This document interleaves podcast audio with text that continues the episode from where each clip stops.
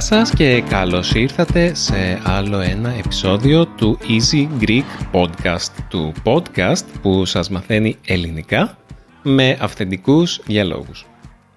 Είμαι ο Δημήτρης και σήμερα έχω μαζί μου, ποιον έχω μαζί μου; Την Εφη, μαμά του Δημήτρη. Γεια σου μαμά, τι κάνεις; Γεια σου Δημήτρη, είμαι μια χαρά και χαίρομαι που θα σας μιλήσω σήμερα για τις ξένες γλώσσες. Υποθέτω ότι παραμένει αυτό το κεντρικό μας θέμα σήμερα. Η μαμά ποτέ δεν έχει κάνει αυτό που κάνουμε τώρα μαζί, δεν έχει κάνει ηχογράφηση. Από όσο ξέρω, έτσι δεν είναι. Έτσι είναι, έτσι είναι. Απόλυτα σωστά. Οπότε είναι κάτι καινούριο και για σένα, αλλά μέχρι πρόσφατα ήταν καινούριο και για εμάς. Οπότε ε, θα το μάθεις πολύ γρήγορα, είμαι σίγουρος. Λοιπόν, μαμά, σε κάλεσα σήμερα στο Easy Greek Podcast. Θέλω να μιλήσουμε ακριβώς αυτό που είπες για τις ξένες γλώσσες στην Ελλάδα, για την διδασκαλία των ξένων γλωσσών και την εμπειρία σου σχετικά με αυτό. Γενικά εμείς ε, ε ασχολούμαστε με την διδασκαλία ξένων γλωσσών, με τα ελληνικά ως ξένη γλώσσα συγκεκριμένα, με έναν τρόπο αρκετά διαφορετικό από ό,τι συνηθίζεται. Έτσι δεν είναι. Ε, ο παραδοσιακός τρόπος ε, εκμάθησης μιας γλώσσας είναι πολύ διαφορετικός. Εσύ κάνεις ε, γερμανικά, είσαι ναι. καθηγήτρια γερμανικών.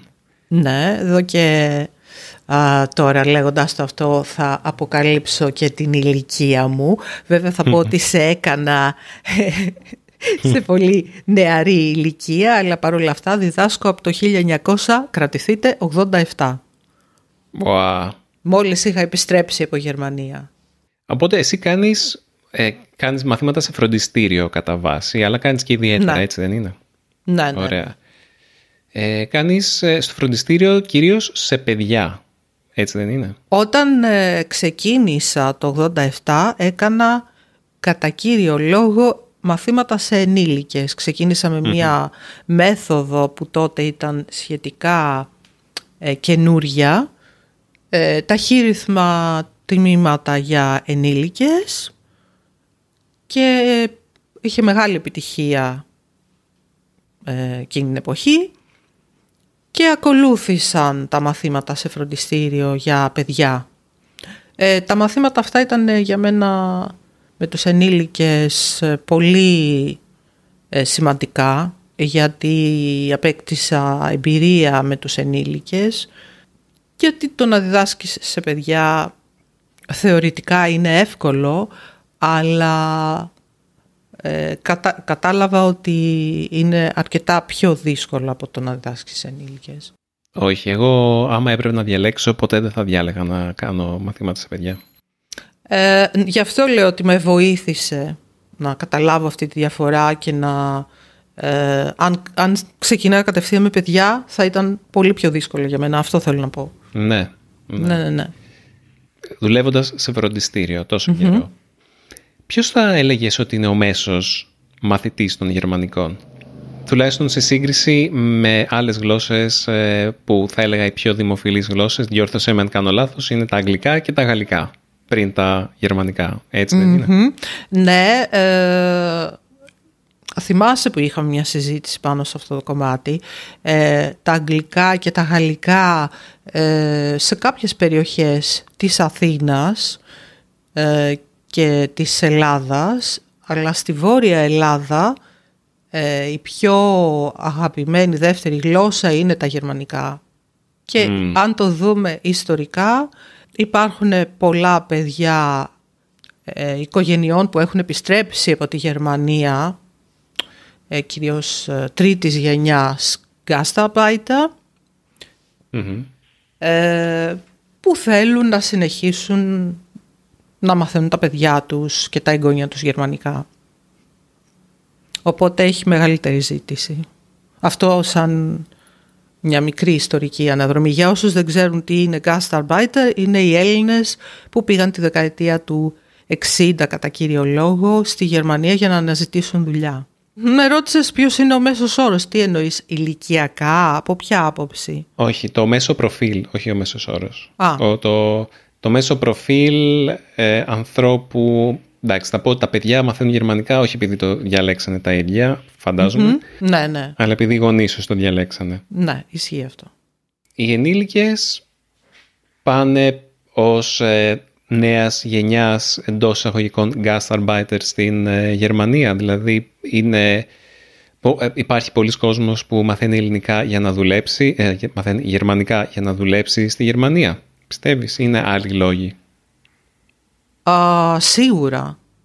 Είναι το λεγόμενο α, brain drain. Υπάρχουν πάρα πολλοί ε, φοιτητές που μαθαίνουν γερμανικά με την ελπίδα ε, να βρούνε αργότερα μία δουλειά κάνοντας ένα μεταπτυχιακό και ταυτόχρονα να ψάχνουν ε, να βρούνε μια θέση σε μια καλή εταιρεία ή στο αντικείμενό τους.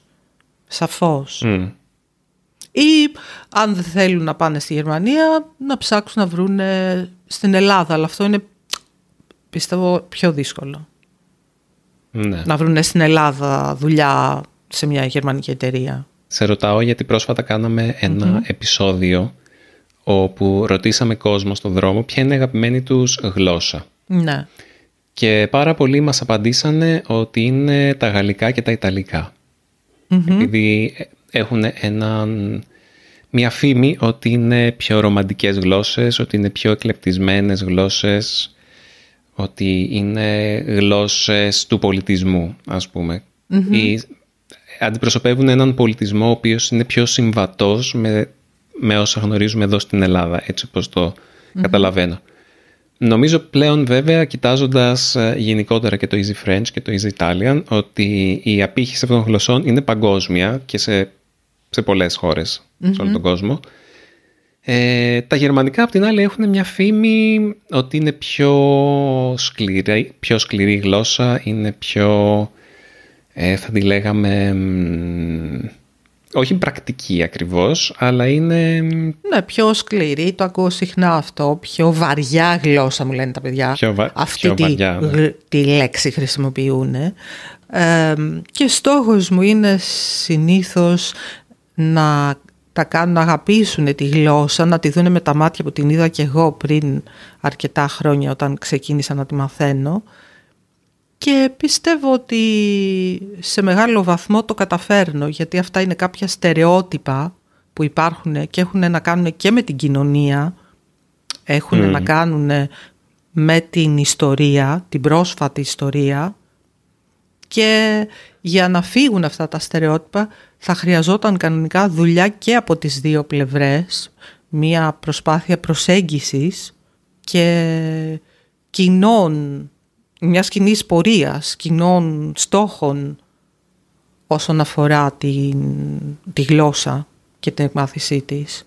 τι εννοείς; Δεν είναι κα- δηλαδή μόνο δουλειά του καθηγητή, α, αν και σε Α. μεγάλο μέρος οφείλεται και σε αυτόν ή μάλλον έχει εναποθεθ- εναποθετηθεί σε αυτόν, αλλά είναι δουλειά που θα έπρεπε να έχει ε, ξεκινήσει από τα, από τα ίδια τα κράτη. Μια, μια προσπάθεια κοινής προσέγγισης, ώστε αυτά τα στερεότυπα να α, μ, λιανθούν. Για να εξαφανιστούν τελείως δεν ξέρω, γιατί είναι η ιστορία σχετικά πρόσφατη ακόμη, αλλά έτσι, θα το, έτσι το νιώθω εγώ. Έτσι θα το τοποθετούσα. Δεν ξέρω μια επιτροπή που θα μπορούσε να σχηματιστεί. Μ, ίσως και να μην, είχε αυτό, να μην είχε το επιθυμητό αποτέλεσμα, κάτι τέτοιο. Ναι, Γιατί μ, τα στερεότυπα κυρίως κατεδαφίζονται με την ε, γνώση και την επαφή. ναι. Δηλαδή πώς θα μπορούσε, πώς θα μπορούσε μια επιτροπή να βοηθήσει σε αυτό πιστεύεις; Μια επιτροπή που θα οργάνωνε ίσως ε, συζητήσεις, επισκέψεις, ανταλλαγές μεταξύ των δύο χωρών. Α, κάπως έτσι το εννοώ πρακτικά. Μ, Όχι να μείνουμε απλά στα, στις συζητήσεις, αλλά να το επεκτείνουμε. Υπάρχει όμως και κοινό ανθρώπων που έχουν ε, παιδεία γερμανική στην Ελλάδα. Ναι. Και ε, στην Αθήνα ιδιαί- ιδιαίτερα και όπως είπες και σε μεγάλο μέρος της ε, Βόρειας Ελλάδας. Και... Αλλά μ, Υπάρχει και η ελληνογερμανική σχολή, υπάρχει η γερμανική σχολή, δηλαδή υπάρχουν σχολεία που είναι δίγλωσσα, έτσι δεν είναι; Ναι, υπάρχουν και κάποιες, υπάρχουν ε, κάποια ιδιωτικά σχολεία ε, ναι. που έχουν σαν δεύτερη ε, γλώσσα τα γερμανικά, εννοώντα σαν δεύτερη γλώσσα μετά τα ελληνικά. Αυτό ναι. εννοώ σαν δεύτερη γλώσσα. Ε, τα οποία, εντάξει, είναι γνωστά και πετυχημένα σχολεία. Διαφήμιση Ο χορηγός για το σημερινό μας επεισόδιο είναι το iTalki, το μεγαλύτερο ευρετήριο καθηγητών και δασκάλων για ξένες γλώσσες στο ίντερνετ. Ξέρετε, ακούγοντάς μας και βλέποντας τα βίντεό μας, εξασκείτε την παθητική χρήση της γλώσσας, δηλαδή το να καταλαβαίνετε κάποιον άλλον όταν μιλάει ελληνικά. Αλλά τι γίνεται αν θέλετε εξάσκηση στην παραγωγή γλώσσας, στην ενεργή χρήση της γλώσσας. Αυτό σημαίνει ότι πρέπει είτε να γράφετε ελληνικά είτε να μιλάτε ελληνικά. Άμα έχετε κάποιον φίλο ή κάποιο έτερον ήμιση, κάποιο σύντροφο με τον οποίο μπορείτε να μιλάτε, αυτό είναι το καλύτερο φυσικά, αλλά αν δεν έχετε, το επόμενο καλύτερο που μπορείτε να έχετε είναι ένας δάσκαλος με τον οποίο μπορείτε να μιλάτε και να του γράφετε τέτα τέτ. Αυτό μπορείτε να το κάνετε στο iTalki, όπου μπορείτε να βρείτε τον δάσκαλο της προτίμησής σας ή τον καθηγητή της προτίμησής σας. Αν είστε σαν εμένα, θα θέλατε έναν άνθρωπο για να εξασκήσετε τη γλώσσα σας, τα γερμανικά σας, αλλά δεν έχετε κάποιον αρκετά κοντά σας που θα μπορούσατε να εξασκείτε αυτή τη γλώσσα σε τακτική βάση. Με το iTalki μπορείτε να κανονίσετε εσείς τα μαθήματά σας με τον άνθρωπο της επιλογής σας, το πότε, το πόσο συχνά θα κάνετε μαθήματα ή απλά θα συζητάτε με τον δασκαλό σας, γιατί μπορεί απλά να χρειάζεστε συζήτηση, όχι μαθήματα, και όλες οι λεπτομέρειες τα πάντα είναι στο χέρι σας. Για την ακρίβεια, σήμερα έχουμε μία προσφορά για εσάς. Ακολουθήστε το σύνδεσμο που θα σας πω σε λίγο και θα κερδίσετε 10 δολάρια μετά το πρώτο σας μάθημα στο iTalki. Ο σύνδεσμος είναι ο εξής. go.italki.com κάθετος Easy Greek Podcast. Ξαναλέω go.italki.com κάθετος Easy Greek Podcast. Κάντε αυτό το δώρο στον εαυτό σας και λύστε τη γλώσσα σας μια και καλή. Ας επιστρέψουμε στο επεισόδιό μας. Αλλά και εσύ η ίδια ήσουν και είσαι από μια οικογένεια που είχε αδυναμία στη γερμανική κουλτούρα. Η οικογένειά μας δηλαδή και ο παππούς είχε αυτή την ε, αδυναμία. Ναι, ο παππούς δούλευε σε μια γερμανική εταιρεία. Ο, γενικά ο παππούς αγαπούσε τις γλώσσες. Έμαθα τα γερμανικά γιατί τα χρειάστηκε για την εταιρεία στην οποία δούλευε. Όμως ε, επισκέφθηκε τη Γερμανία και με τη δουλειά του α, και αγάπησε τη γλώσσα. Βέβαια δεν την καλλιέργησε τόσο πολύ όσο το έκανα εγώ, αλλά ε, την έφτασε σε ένα αρκετά καλό επίπεδο. Από εκεί όμως εμπνεύστηκες. Ναι, ναι αν και περισσότερο εμπνεύστηκα από την ε, καρδιακή μου και παιδική μου φίλη που ε, η μητέρα της ήταν από τη Γερμανία και έτσι κάναμε μαζί το πρώτο μας ταξίδι στα εφηβικά μας χρόνια. Ε, πώς το αποφασίσατε αυτό, πες μας λίγο περισσότερα για αυτό το ταξίδι. Α, το αποφασίσαμε γιατί θέλαμε να μείνουμε λίγο και μόνες μας, έτσι να είμαστε λιγάκι μακριά από την οικογένεια για ένα διάστημα. Α, και ταυτόχρονα κάναμε και μαθήματα καλοκαιρινά εντατικά και περάσαμε πάρα πολύ ωραία. Ε, συγκεκριμένα στο Μόναχο είχαμε πάει για ένα μήνα. Μέναμε σε ένα σπίτι το οποίο μας το είχε παραχωρήσει ένας ε, φοιτητής που εκείνο το διάστημα έλειπε και ήταν μια αξέχαστη εμπειρία και για τις δυο μας πιστεύω. Και έτσι ξεκίνησαν όλα. Ναι, ναι. Ε, στον ελεύθερο μας χρόνο κάναμε εκδρομές, ε, γνωρίσαμε το καλό γερμανικό φαγητό, όπως καταλαβαίνεις. Ποιο είναι το αγαπημένο σου γερμανικό φαγητό; Υπάρχουν πολλά γερμανικά φαγητά που μου αρέσουν. Τώρα το πρώτο που σκέφτομαι είναι ε, από, από γλυκά θα πω, όχι φαγητά. Ε, Κούχεν. Μ' αρέσει πάρα πολύ. και σαν φαγητό το κλασικό bratwurst. Με μια ωραία κατόφελ ζαλάτ είναι ό,τι πρέπει. Όλες τις εποχές. Ό,τι πιο απλό και ό,τι πιο καλό. Ναι, ό,τι πιο χαρακτηριστικό θα έλεγα. Πάντα έχω αυτή την εικόνα, πηγαίναμε μαζί από τότε που ήμουν μικρός στη γερμανική σχολή στο Weihnachtsbazaar. Α, βέβαια, ναι. Και θυμάμαι πάντα αυτά τα λουκάνικα και την πάντα σαλάτα και θυμάμαι και τα... Τα πρέτσελ. Ε, παλα, τα παλατσίνκε. Α, τα παλατσίνκε, βέβαια, βέβαια.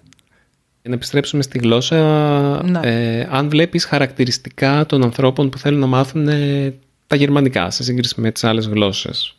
Είναι... Αν υπάρχει κάτι αυτό, δεν ξέρω, μπορεί... Γι' αυτό σε ρωτάω, γιατί ήθελα λίγο απλά να, να ακούσω τη σκέψη σου. Εννοείς σε ε, μικρότερες ηλικίες ή πάντα αναφερόμαστε στους ενήλικες; Δεν νομίζω ότι μπορούμε να πούμε κάτι για τις μικρότερες ηλικίες. Μπορεί να κάνω λάθος. Υπάρχουν όμως, υπάρχουν και παιδιά που εμπνέονται ας πούμε από ε, ποδοσφαιριστές που αγαπάνε γιατί η Γερμανία έχει καλούς ποδοσφαιριστές και γνωστούς και είναι ένας από τους λόγους που παρακινούν να μάθουν τη γλώσσα. στα γόρια θα έλεγα ναι. ότι ε, αν κάνω έτσι μια μικρή στατιστική ηλικιακή ε, ξεκινάνε περίπου στα 9 με 10 χρόνια. Ε, και τα περισσότερα που ξεκινάνε είναι αγόρια. Κατά περίεργο λόγο. Έτσι, γιατί θεωρούν ότι η γερμανική γλώσσα είναι μια γλώσσα πιο αντρίκια. Ναι. ναι, τα γαλλικά έχουν την αντίθετη φήμη ναι, ναι. Θα έλεγα. Αλλά τι ποσοστό παιδιών που αρχίζουν να μαθαίνουν τη γλώσσα τελικά φτάνουν να, να πάρουν ένα πτυχίο; Α, και μιλώντας για πτυχίο, ήθελα να, να μου πεις και για τα πτυχία. Mm, ναι. Άσε την προηγούμενη ερώτησή μου, γιατί δεν έχει και τόσο νόημα, αλλά για τα πτυχια Ε, κάποτε είχα διαβάσει ότι στην Ελλάδα ε, έχουμε ήταν κάποιο ποσοστό το οποίο μου είχε κάνει εντύπωση, αλλά δεν το θυμάμαι πια. Είχε κάτι να κάνει με πτυχία, ότι είμαστε ναι.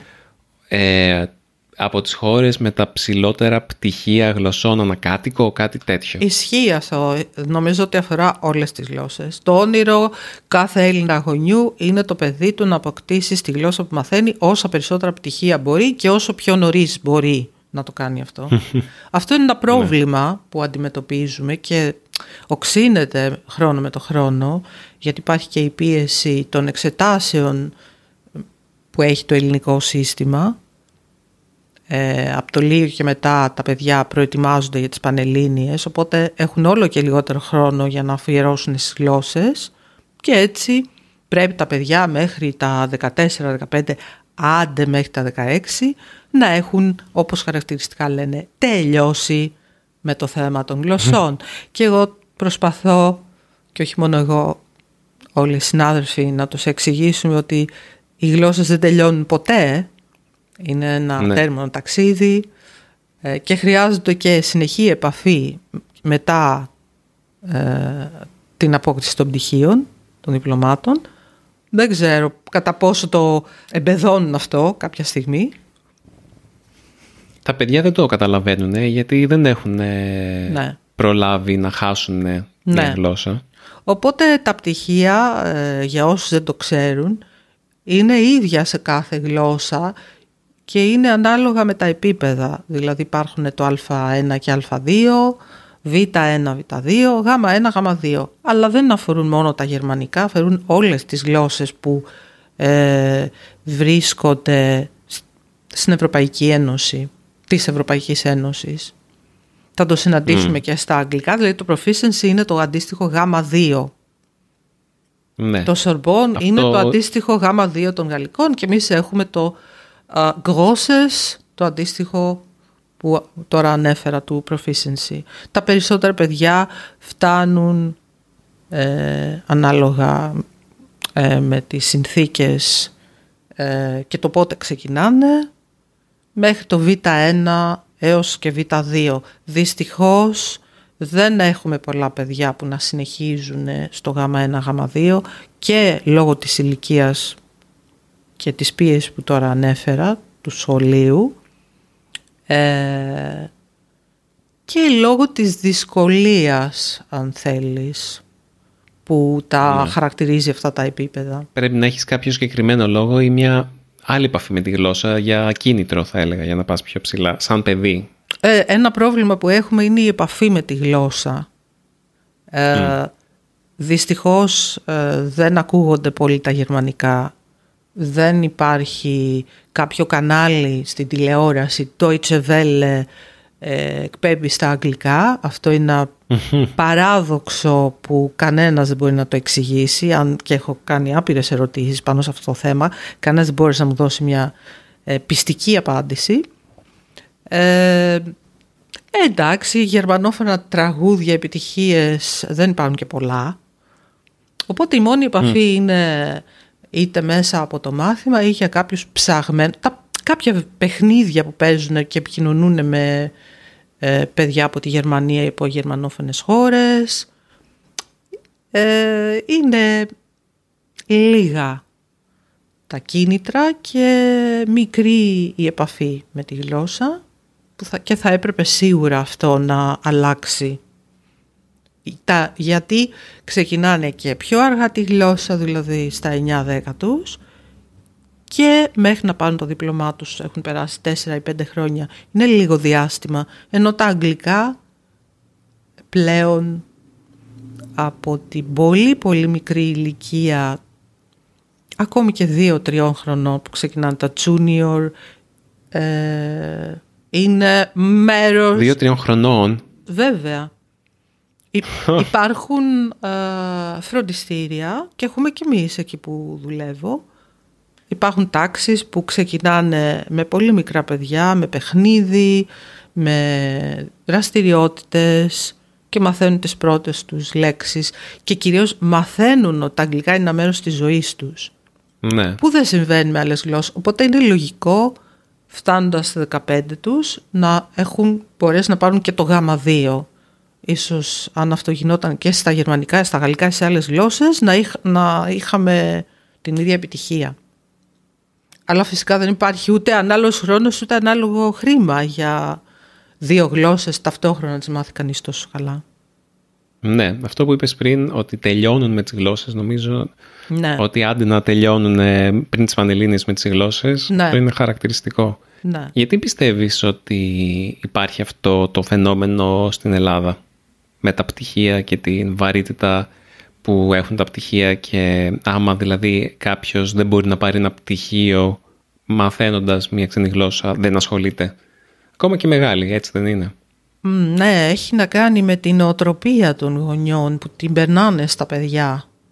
Ακόμα και όχι γονείς και Ναι. μ, ενήλικες. Α, οι ενήλικες πολλές φορές ξεκινάνε, ε, αν δεν ανήκουν στην κατηγορία που, που είπαμε, να θέλουν να ζήσουν στη Γερμανία, να δουλέψουν εκεί και έχουν ένα ισχυρό κίνητρο. Υπάρχει μια άλλη κατηγορία που το ξεκινάνε σαν χόμπι. Ε, ή μπορεί να ήταν πάντα το μεράκι τους να κάνουν μια άλλη ξένη γλώσσα ή τη συγκεκριμένη για κάποιο λόγο την είχα ξεκινήσει στο σχολείο και θέλουν τώρα να τη συνεχίσουν για να, όπως είπα, για, απλά για να γεμίζουν τον ελεύθερο τους χρόνο. Α, όμως ε, τα παιδιά δεν το κάνουν αυτό. Δεν, κάνουν, δεν, το, δεν μαθαίνουν μια γλώσσα από ε, χόμπι, σπάνιο είναι αυτό. Αναφερθήκαμε στο, στους γονείς, έτσι, όχι τόσο στα παιδιά. Η ερώτηση που μου έκανε Η ήταν νοοτροπία, η άλλη. ελληνική νοοτροπία, τα πτυχία. Κατά κάποιο τρόπο αυτό είναι το δώρο των γονιών προς τα παιδιά τους. Έτσι πιστεύουν. Είναι ε, ουσιαστικά ένα προσόν που θα τα συνοδεύει στη ζωή τους ένα πτυχίο Έχει μια βαρύτητα. Δηλαδή απλά να μάθεις τη γλώσσα για αυτούς δεν έχει αξία. Θα πρέπει Ναι. να μπορούν να το αποδείξουν αυτό. Όπως αντίστοιχα πρέπει και οι καθηγητές στα φροντιστήρια να αποδείξουν τη δουλειά τους μέσω της επιτυχίας σε αυτά τα πτυχία. Χμ. Μετά παίζει το, το αντίστροφο πρόβλημα εκεί. Ναι. Να αποδείξεις ότι άμα, άμα ένα παιδί δεν πήρε το πτυχίο, Ναι. φταίς εσύ. Αν πήρε το πτυχίο, είναι, τα καταφέρει μόνο του. Ναι, και εκεί να μην χάσεις το παιχνίδι. Ε, δηλαδή, ο στόχος ε, του να πάρεις το πτυχίο, να μειώσει τη χαρά του να μάθεις τη γλώσσα. Γιατί πολλές φορές συμβαίνει αυτό.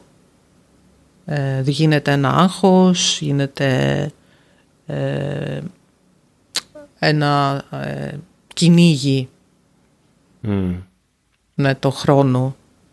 Όπως είπαμε, άντε να το φτάσω αυτό, πρέπει να τελειώσω.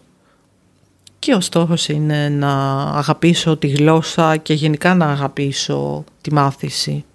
Εσύ τι θα έκανες για να αλλάξεις αυτή την ε, κατάσταση, αν μπορούσες να κάνεις κάτι; Μμμ, δεν είναι εύκολο. Έχω προσπαθήσει να το κάνω. Μέσω, μέσα από συζήτηση ε, με τους γονείς κυρίως και με τα ίδια τα παιδιά ε, και να τους περάσω το ε, δεν τελειώνει οι γλώσσες ποτέ. Μια, μια ζωή χρειάζεται να ασχολούμαστε με, και να έχουμε αν δεν έχουμε καθημερινή επαφή, τουλάχιστον να έχουμε όσο πιο συχνή μπορούμε. Προσπαθώ αυτό να τους το περάσω. Εδώ το ζωντανό παράδειγμα. Κάναμε μαθήματα στο φροντιστήριο και ήμουνα πόσο χρονών; Ε, πότε πήρες το γάμα 1, ήσουνα... Ήτανε... Ήμουνα 24. Όχι, τι λέω. Όχι, ήμουνα πιο 20 μεγάλος. Πρόσφατα. Ήσουνα 29. ε, πριν, πριν πας στρατό ή μετά; Όχι, ήταν ε, τη χρονιά που ξεκίνησα το Easy Greek. Α, μπρα, α, τι, Το 18. τι σημαδιακό. Μα έχει να κάνει. Έχει... Το είχα πει και σε ένα προηγούμενο επεισόδιο του podcast ότι ε, ουσιαστικά μ, ξεκίνησα το Easy Greek γιατί στην προετοιμασία μου για το Γ1 έψαχνα μ, υλικό online από καθημερινές συζητήσεις, βίντεο και ήθελα να παρακολουθήσω κάτι, να ακολουθήσω κάτι και το Easy German το βρήκα και μου φάνηκε πολύ ωραία ιδέα και το έψαξα περισσότερο και Να λοιπόν, αποφάσισα να τα κάνω τα ελληνικά. να λοιπόν. Ε, ναι. Το κουβάρι πώς ξετυλίγεται και πώς ναι, ναι, αυτή είναι η ιστορία. ε, και πώς ε, ήδη τη μαγιά που έχουμε μπορούμε να την αξιοποιήσουμε. Και αυτό είναι και που, που Ναι. κάνουν και πολλοί ενήλικες. Ε, εσύ- στη δική σου, περί- γιατί και στη δική σου περίπτωση πιο πολύ για χόμπι θα έλεγα ότι ήταν. Δεν ξ- ή, εντάξει, ίσως κάτι χόμπι και προσόν, αλλά ναι, είδες ότι σου άνοιξε μία πόρτα, πόρτα ζωής. ναι. Ναι, δεν είχα ποτέ καμία προσωπική ιδιαίτερη σχέση με τη Γερμανία. Απλά πάντα είχα μια, μ, ένα ενδιαφέρον για τον πολιτισμό, για την... επειδή από πολύ μικρός ε, τα άκουγα στο σπιτι και πήγαιναμε στην αυστρια και ε, κάναμε και μαθήματα μαζί μικρός, δηλαδή είχα, είχα ξεκινήσει και τα μαθήματα μικρός Ναι. γερμανικών. Οπότε μ, το είχα, υπήρχε στη ζωή μου, οπότε ήθελα να το, να το φτάσω, με, ήθελα να το εξασκήσω, να το φτάσω σε ένα καλύτερο σημείο. Ένιωθα ότι το χρωστούσα στον εαυτό μου. Ναι. Και εγώ ένιωθα ότι χρωστούσα σε σένα να ε, καταφέρεις να προχωρήσεις τη γλώσσα όσο πιο πολύ μπορείς και χάρηκα πάρα πολύ όταν τα κατάφερες με το γάμα 1 Ναι, και μακάρι και το γάμα 2 κάποια στιγμή. κάποια στιγμή. Νομίζω σαν χόμπι μέχρι ένα συγκεκριμένο σημείο μπορεί να φτάσει. Ε, θέλω ένα, τώρα ένα καλύτερο κίνητρο. Δηλαδή θα ήθελα περισσότερο να πρώτα να εξασκήσω τη γλώσσα πρακτικά και να μιλάω περισσότερο γερμανικά γιατί δεν το κάνω οπότε τη χάνω. Μμ. Και στην καθημερινότητα μ, αυτό είναι δύσκολο. Δηλαδή μέσα από το Easy German έχω μια επαφή Ναι. αλλά θα ήθελα να μπορώ να μιλάω και να εξασκώ τη γλώσσα με φίλους, με ανθρώπους, να πάω στη Γερμανία. Θα... Είναι ένα όνειρο ζωής για μένα να έμενα στη Γερμανία. Mm-hmm. Προς το παρόν δεν φαίνεται να, να πραγματοποιείται ή έστω για ένα μικρό χρονικό διάστημα ή να ταξιδέψω στη Γερμανία. Είναι... Δηλαδή αν έπρεπε να μείνω σε κάποια χώρα mm. έξω από την Ελλάδα, στην Ευρώπη τουλάχιστον θα διάλεγα τη Γερμανία μάλλον. Επειδή ξέρω και για γερμανικά. Ναι. Θα μου ήταν πιο εύκολο δεν θα διάλεγες στην Ισπανία ας πούμε. Γιατί ξέρεις και καλά Ισπανικά. Ναι, μπορεί να τη διάλεγα. Αλλά επειδή έχει καιρό πιο καλό, πιο κοντά στην Ελλάδα. Ναι. Αλλά επειδή τώρα έχω και ένα παιδί, νομίζω ότι... Αυτό είναι ένα σοβαρό κίνητρο. Ναι, ότι η Γερμανία θα ήταν καλύτερη χώρα για να μεγαλώσει ένα παιδί. Έχω αυτή την αίσθηση από τη Ισπανία. Η Γερμανία προσφέρει πάρα πολλά, ε, πάρα πολλά σε νέους γονείς. Μπορεί να κάνουν πάρα πολλά με μικρά παιδιά. Είναι, αυτό πραγματικά πρέπει κανείς να τους το αναγνωρίσει. Έχει πάρα πολύ ωραίους παιδότοπους και γενικά ε, πολλούς χώρους που μπορεί οι γονείς να αφήσουν τα παιδιά τους και να είναι σίγουροι ότι θα ε, υπάρχουν άνθρωποι που θα τα φροντίσουν με το καλύτερο τρόπο. Ε, ενώ παιδικούς σταθμούς και όχι μόνο. Και πράγμα που λείπει ας πούμε στην Ελλάδα. Επίσης η Γερμανία είναι πολιτισμικά ε, Νομίζω ότι είναι στην καρδιά της καινοτομίας με πάρα πολλούς τρόπους. Και η Ισπανία είναι, αλλά λιγότερο.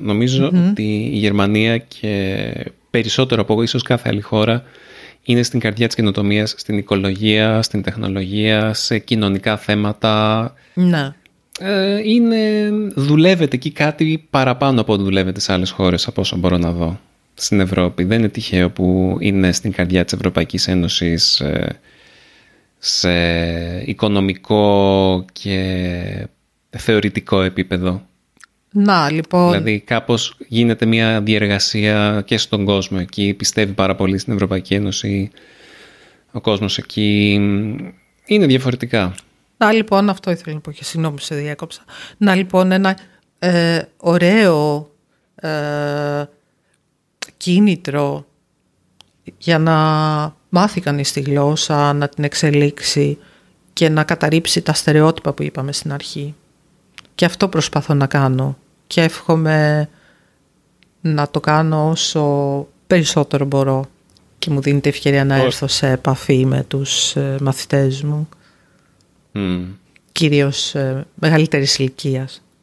Γιατί στα μικρά παιδιά πρέπει να βρεις άλλους λόγους να τα πείσεις να ναι. αγαπήσουν τη γλώσσα. Όλα ξεκινάνε από κάπου όμως. Όλα ξεκινάνε από κάπου βέβαια. Και είναι, ναι. Ωραία, κάπου εδώ τελειώνουμε. Αλήθεια. Όπου να είναι. ναι. θα μπορούσε να... Πήρες φόρα, ε, θα μπορούσε να μιλάς με τις ώρες. ξέρω. Αυτό κατάλαβα, τελικά μου άρεσε. Και ελπίζω να πάρουν ε, ωραίες πληροφορίες και όσοι επιλέξουν να μας ακούσουν. Ναι, έχουμε, πολλούς, ε, έχουμε πάρα πολλούς φίλους από το Βερολίνο συγκεκριμένα μας έχουν στείλει email. Τι ωραία αγαπημένη πόλη. Ναι, θέλω πάρα πολύ να έρθουμε. Έχουμε τόσους φίλους που μένουν στο Βερολίνο που θα μπορούσαμε χαλαρά να κάνουμε ένα meet-up στο Βερολίνο μόνο στο Βερολίνο. Είχα πάει στο Βερολίνο τη χρονιά ακριβώς, ε, θα μπορούσαμε να κλείσουμε με αυτό, τη χρονιά ακριβώς ε, πριν πέσει το τείχος. Είχα συναντήσει υπέροχους ανθρώπους, πραγματικά υπέροχους ανθρώπους ε, που μας είχαν φιλοξενήσει. Ήμουν έγκυος σε σένα και ήταν μια αξέχαστη εμπειρία. Πραγματικά αξέχαστη. Στο Ανατολικό Βερολίνο. Ναι, ναι, ναι.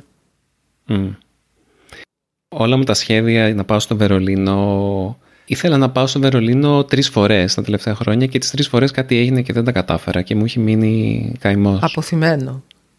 Μου έχει μείνει αποθυμένο, ναι. Ακυρωμένα ειστήρια, καραντίνες, ε, ακυρωμένα φεστιβάλ. Ε, ναι. Κάποιος λόγος θα υπάρχει γι' αυτό. Ίσως η τέταρτη φορά να είναι και η τυχερή. Μακάρι. Όταν θα είναι πιο εύκολο να ταξιδέψουμε, ξέρω που θέλω να πάω πάντα. Οπότε χαιρετισμούς ε, στους φίλους μας στη Γερμανία που μας ακούνε. Βεβαίως και από εμάς, viele Grüße an alle Freunde und Freundinnen von Easy Greek. Von Easy Greek. Να πριν ε, στο, easy, στο meetup που κάναμε πριν λίγες μέρες ήταν μια ε, φίλη από το Βερολίνο, η Σουζάνα. Α, Οπότε χαιρετισμούς και στη Σουζάνα. Ναι. Κάναμε και ένα επεισόδιο μαζί. πολύ ωραία και από μένα βέβαια. Viele Grüße Μμ. an Susanne. Και εύχομαι να τη γνωρίσω κάποια στιγμή. Ε, ναι, στο επόμενο meetup, άμα τυχαίνει να είναι και στην ε, Α, Ελλάδα. πολύ ωραία. Ή και όχι στο meetup, ή την είχαμε ξαναγνωρίσει σε άλλη φάση. Ωραία. Τέλος πάντων, αυτά. Κάπου εδώ θα κλείσουμε. Θα μπορούσαμε να μιλήσουμε πολύ περισσότερο για τα γερμανικά και για τις Ναι, γλώσσες. ίσως αλλά για άλλη φορά να το κάνουμε. Μια άλλη φορά. Ναι.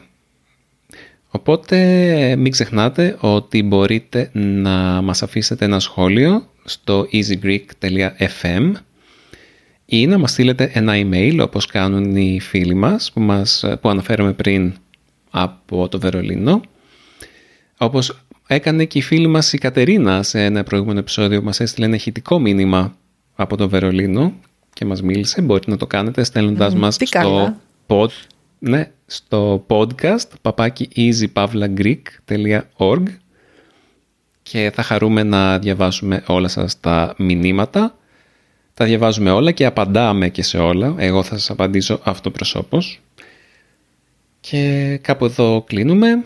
Ευχαριστούμε μαμά που εμφανίστηκες, που σε ακούσαμε μάλλον, δεν εμφανίστηκες, δεν, δεν φάνηκες πουθενά, αλλά ακούσαμε τη φωνή σου και μιλήσαμε. Εγώ ευχαριστώ και το βάπτισμα του πυρός ήταν τελικά καλύτερο από ό,τι το περίμενα. Δεν πόνεσαι, Δεν έτσι δεν είναι. πόνεσε, όχι. Ωραία, χαίρομαι πολύ. Και μ, σας χαιρετώ όλους. Θα τα πούμε πολύ σύντομα στο επόμενο επεισόδιο του Easy Greek. Μέχρι τότε να είστε όλοι και όλες καλά.